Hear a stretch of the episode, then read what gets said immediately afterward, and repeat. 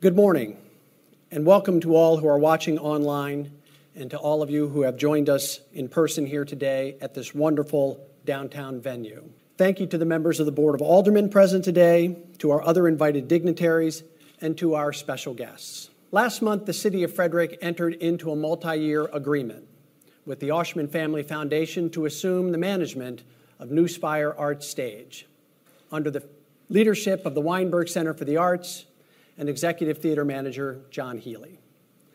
This M O U creates a strong partnership to work on behalf of the best interests of the theater and the downtown arts and entertainment district in Frederick. It's a common thread that when our city is at its best, when there is collaboration among organizations sharing a common goal, we can accomplish amazing things. For the past two and a half years, that collaboration has helped see our city, county, state, nation, and world through some of the most challenging times we'll hopefully ever encounter. I often say the word mayor is the title I'm honored to hold, but the work of the mayor that gets done on the ground, that works, the work that makes the city a great place to live, to work, and to raise a family, is done by all of us. And it's done when we work together to move Frederick forward. So thank you to our city staff present today and watching, community organizations, businesses, and residents for your unwavering commitment to our community. I would be remiss if I did not take a moment to recognize my wife, who is here this morning, and our now young adult daughters, possibly watching from afar, for their unyielding support. This job is a consistently rewarding opportunity, but one that requires significant time and sacrifice. And I'm grateful for their support, along with many others, which allows us to do the work in service to the city which I love. Tammy, Claire, Aaron, you are my heroes. A State of the City address is a call for celebration.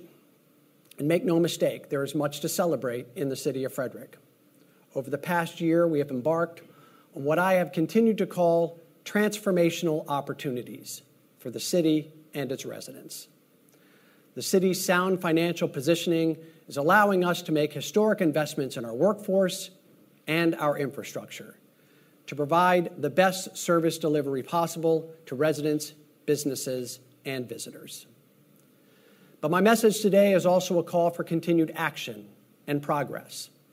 The future of Frederick will be shaped by the work we accomplish and how we come together to accomplish it. Transformational opportunities will continue through the city's commitment to community and dedication to progress. This morning, I am sharing the progress we've made over the last year and how we will continue to build on that to address the challenges that lie ahead.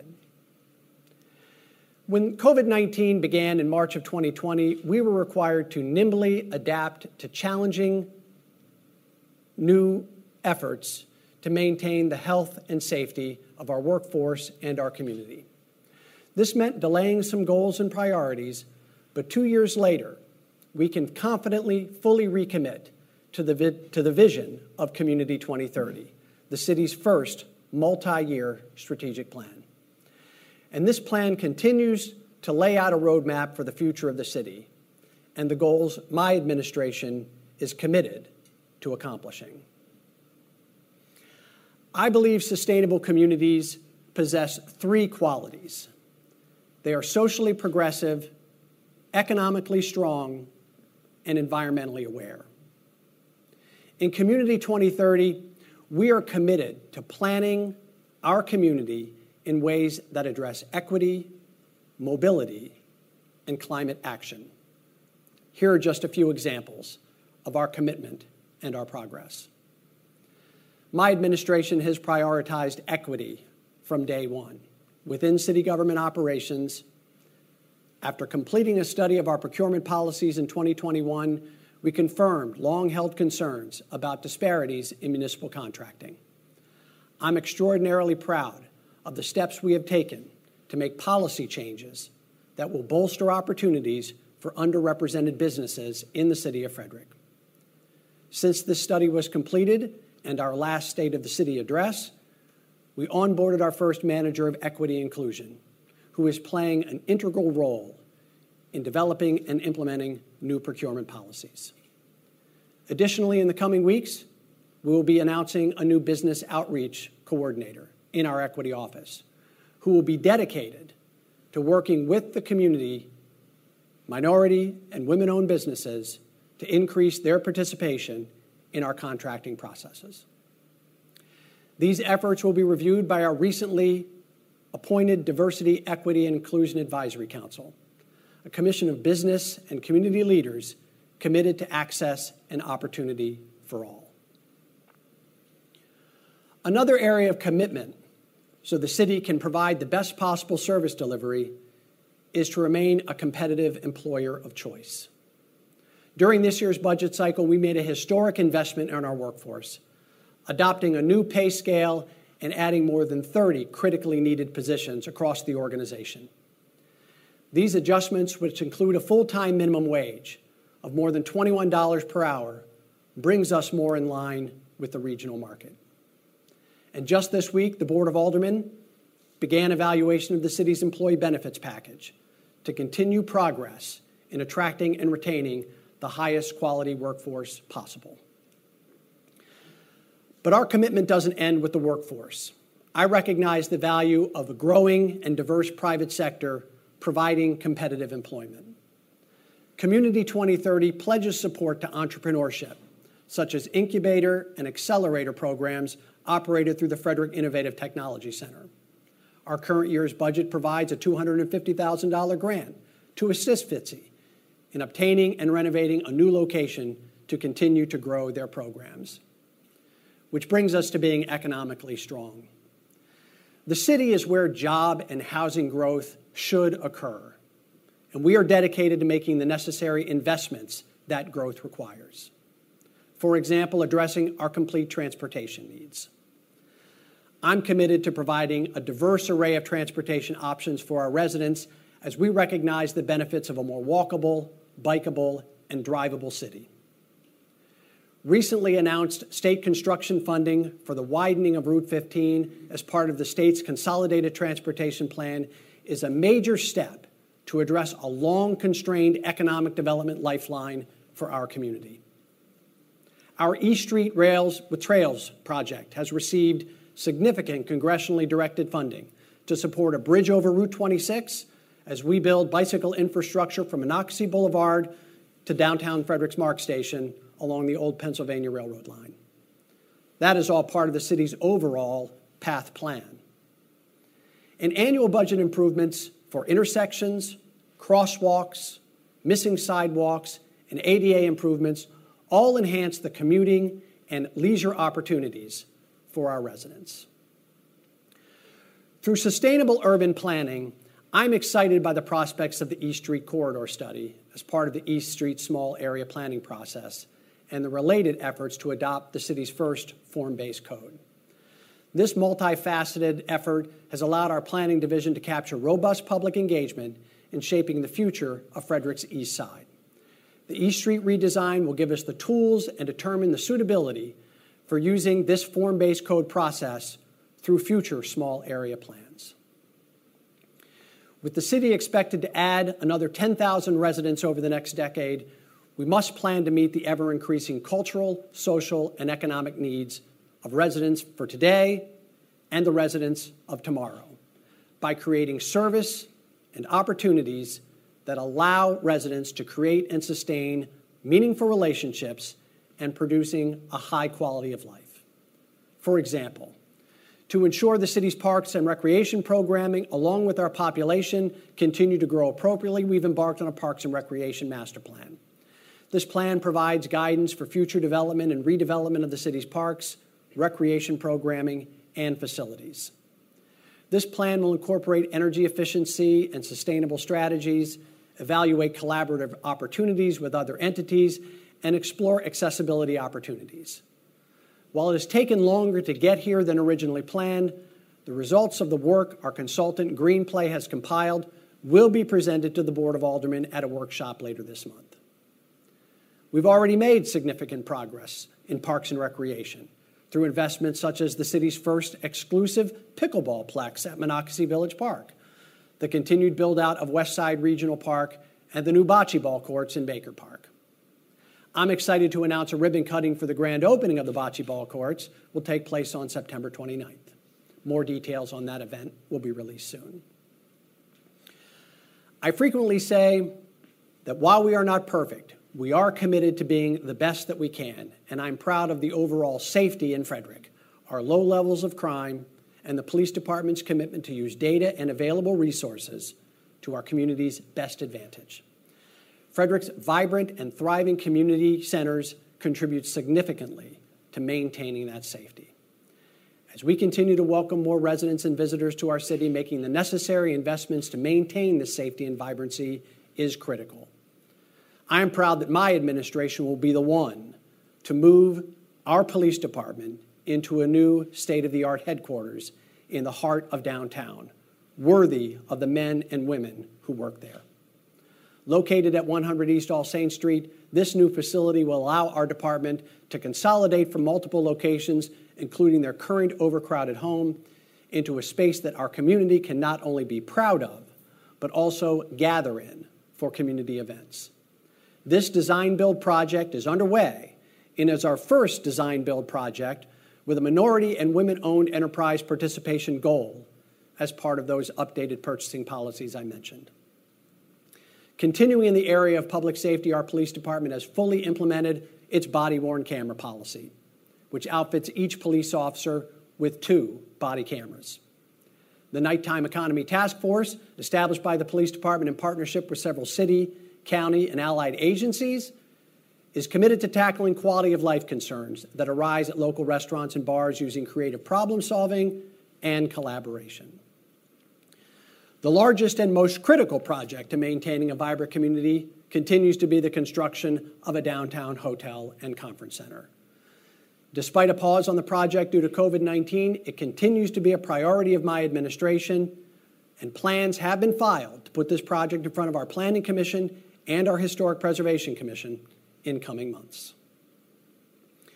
A year ago, I announced the beginning of Operation Safe Speed, an initiative led by the Frederick Police Department to collect data and distribute traffic safety specialists to address speeding concerns throughout the city.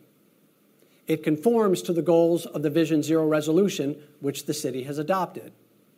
But we know enforcement is only part of the solution, so this year's budget also includes a half a million dollars for a new capital improvements project dedicated to traffic calming.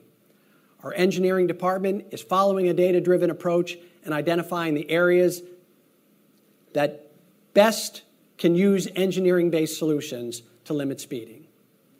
But as I said a year ago, this is a challenge in which we must all play a role. As residents, we individually must do our part by maintaining safe driving habits and safe speeds. Our Department of Public Works is also entering year three of the implementation of the Vacant Property Registry Ordinance, which allows the city to maintain a list of vacant properties and collect fees as necessary if landlords don't take steps to bring economic vitality to these long empty spaces. At the Department of Housing and Human Services, we have identified two major infrastructure opportunities to better serve the residents of our community. One is more permanent supportive housing. The other is better service delivery on the west side of the city of Frederick. The department is currently working to renovate space at one hundred South Market Street for permanent supportive housing, along with food service improvements. And the department has identified space for a west side community health center, which we hope to announce soon. Finally, to create a sustainable future with environmental action for the city of Frederick, we must innovate. While our Carroll Creek Linear Project sets the standard for flood mitigation projects, it has also become a model for others. For example, Statesboro, Georgia. In April, we welcomed for the second time a delegation that's looking at what we've done in Frederick as an inspiration for their Blue Mile. I look forward to seeing the progress that they will make in the coming years. But at the same time, we know that the ongoing impacts of climate change mean we cannot rest on past success.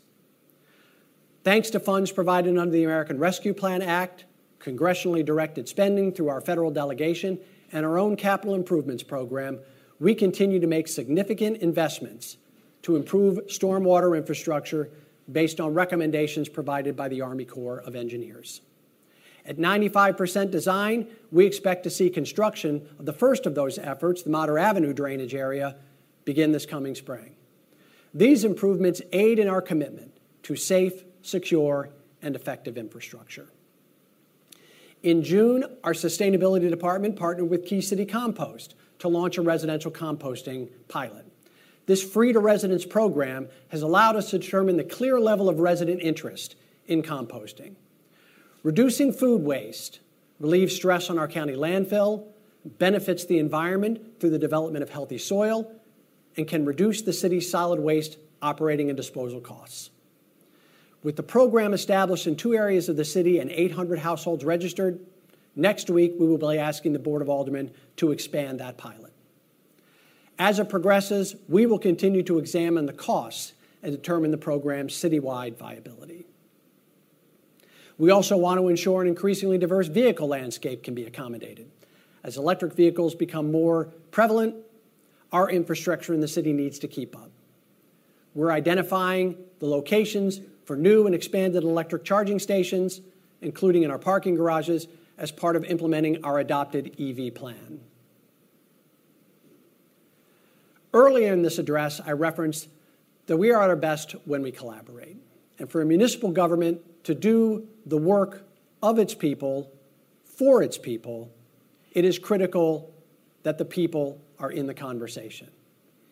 And so over the past year, our communications department has expanded the city's translation and interpretation services to ensure residents for whom English is not the primary language are able to participate in the government process. We're also in the middle of reimagining our Neighborhood Advisory Council program, modernizing how we undertake community engagement. And we want to hear from you. Information on how you can get involved as we evolve can be found on our homepage at city of frederick m d dot gov.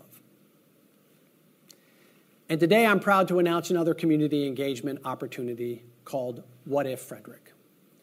With the development of Community twenty thirty, the need for ongoing community involvement is essential for that strategic plan's success.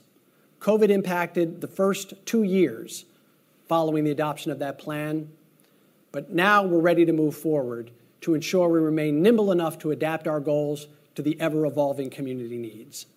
What If Frederick will give our residents the opportunity to join the story of shaping our bright future by bringing your ideas to a public open house with government leaders, encouraging collaboration on future projects and policies, and help build the vision for a prosperous Frederick. More information for a date and a location on that event will be coming to you soon. My administration, like every administration, has its own unique opportunity and responsibility to set the course for the future of the city of Frederick.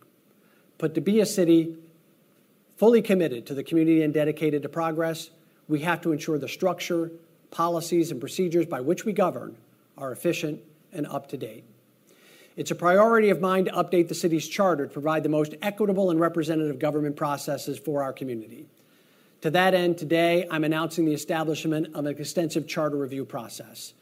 In the coming weeks, a charter review committee will be formed and the, with the following objectives: educating and engaging a robust discussion about our current charter, reviewing language and processes of the current charter to determine revisions and amendments in the city of Frederick's best interest, and ensuring city government is representative, effective, transparent, responsive, and accountable. Frederick is a city that's rooted in its history. In the seventeen hundreds, we largely served as a pass-through town for migrants. Now, more than two hundred seventy-five years later, Frederick has become a destination. That's due to the work and vision of many throughout our history who aspired to a vision of what Frederick could become. All of us share the story of that vision. Our vibrant and thriving downtown, west side, and neighborhoods tell the story of investment. And our diverse and growing community share the story of inclusion and welcoming. I said in my last State of the City address that I hope we would learn the right lessons from the COVID pandemic, and I think we are. One of the responses to the pandemic I've been most proud of is the response of the community. Frederick residents proved their commitment to one another. Residents volunteered to assist strangers. Businesses innovated and adapted their operations, and organiza- organizations rallied to ensure that the most vulnerable in our community had access to services and to resources. We all share the story of this progress and what it takes to achieve it. This is how we build on the foundation that Frederick's founders laid for what Frederick has and can still become. I am invigorated by this work, and I know you are too. Please continue to join the story, for when we commit ourselves to community and dedicate ourselves to progress, together we move Frederick forward. Thank you all very much.